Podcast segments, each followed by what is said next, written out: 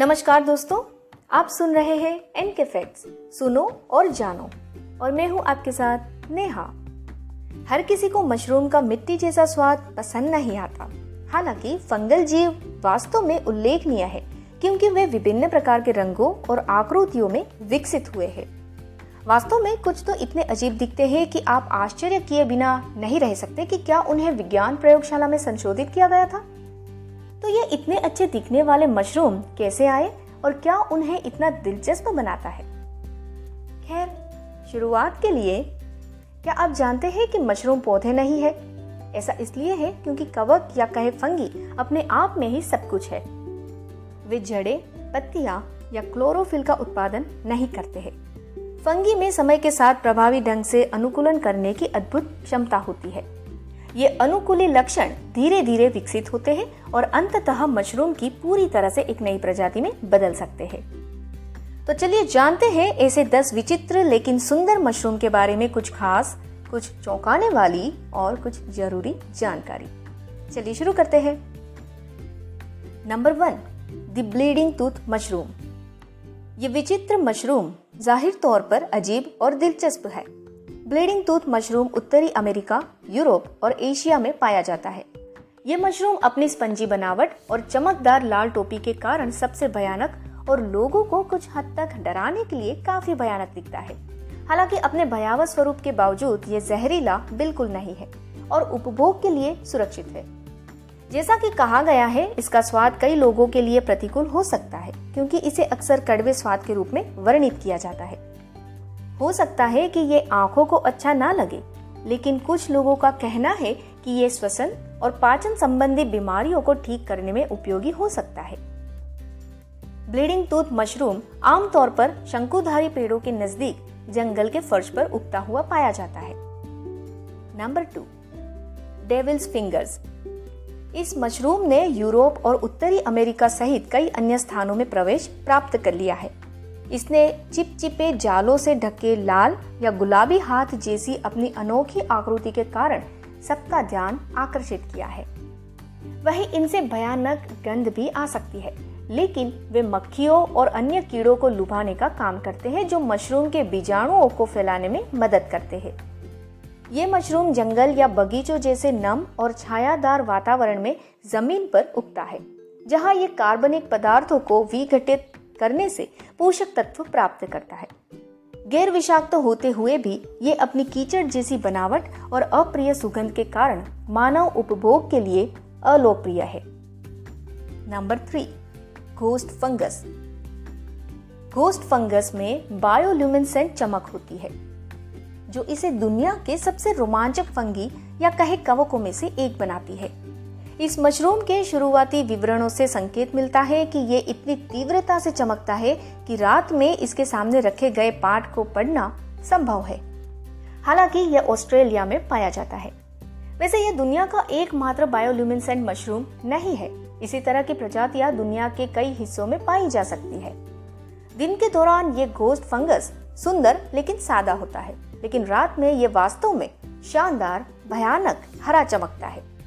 वही इसे ज़्यादा धूप की बिल्कुल भी ज़रूरत नहीं होती। अत्यधिक ठंड को छोड़कर पूरे वर्ष खिल सकता है। वही चौंकाने वाली बात यह है कि ये मशरूम मिट्टी पर नहीं उगता। ये मृत और मरने वाली लकड़ी पर उगता है। Number four, fluted bird's nest. जैसा कि नाम से ही पता चलता है, ये मशरूम एक छोटे पक्षी के घोंसले जैसा दिखता है।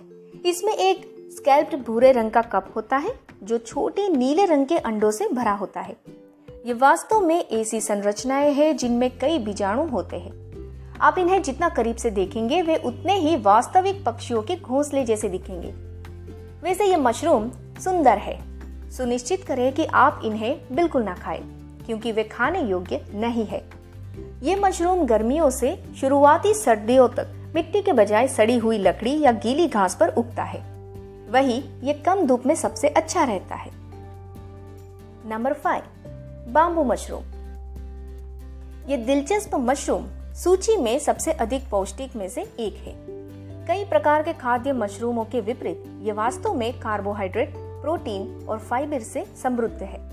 ये अक्सर चीन में हाउते व्यंजनों में पाया जाता है और इसे एशियाई बाजारों में बिक्री के लिए पेश किया जाना असामान्य नहीं है।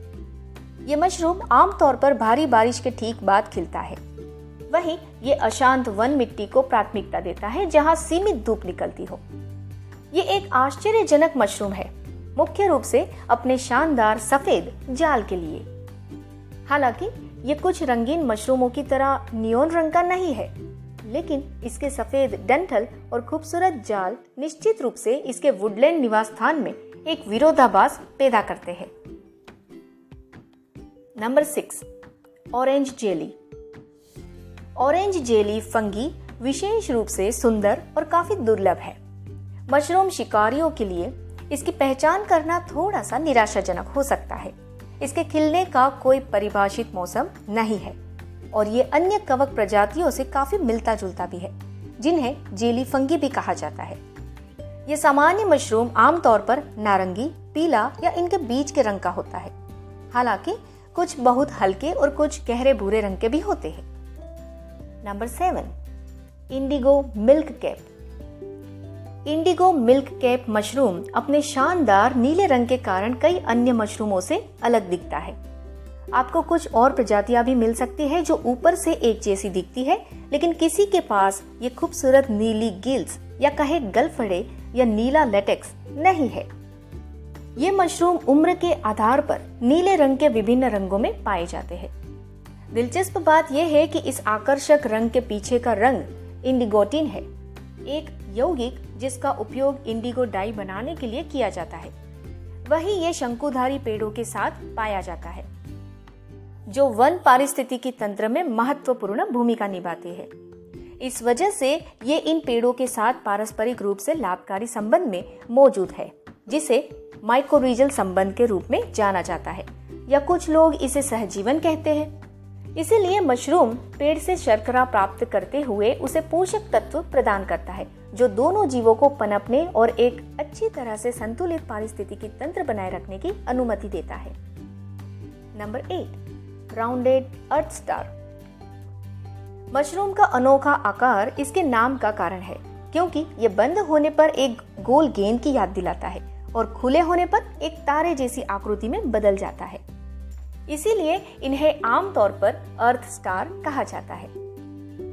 अपने प्रारंभिक चरण में राउंडेड अर्थ स्टार मशरूम की विशेषता, एक चिकनी एक्सोपेरिडियम होती है जो इसे पूरी तरह से घेर लेती है। बाद में बाहरी परत कई किरणों में विभाजित होकर एक आंतरिक एंडोपेरिडियम को प्रकट करती है जो बीजाणुओं को धारण करती है। इस विशेष परत के केंद्र में एक ऑस्टियल होता है, जो इन बीजाणुओं को तत्परता से उभरने का साधन प्रदान करता है। वैसे तो इनमें कोई जहरीला गुण नहीं होता है, लेकिन इसकी कठोरता, चमड़े जैसी स्थिरता और स्वाद की अनुपस्थिति के कारण इसे आमतौर पर उपभोग के लिए उपयुक्त नहीं माना जाता है। Number nine, the wrinkled peach mushroom. ये सभी मशरूमों में से खास है।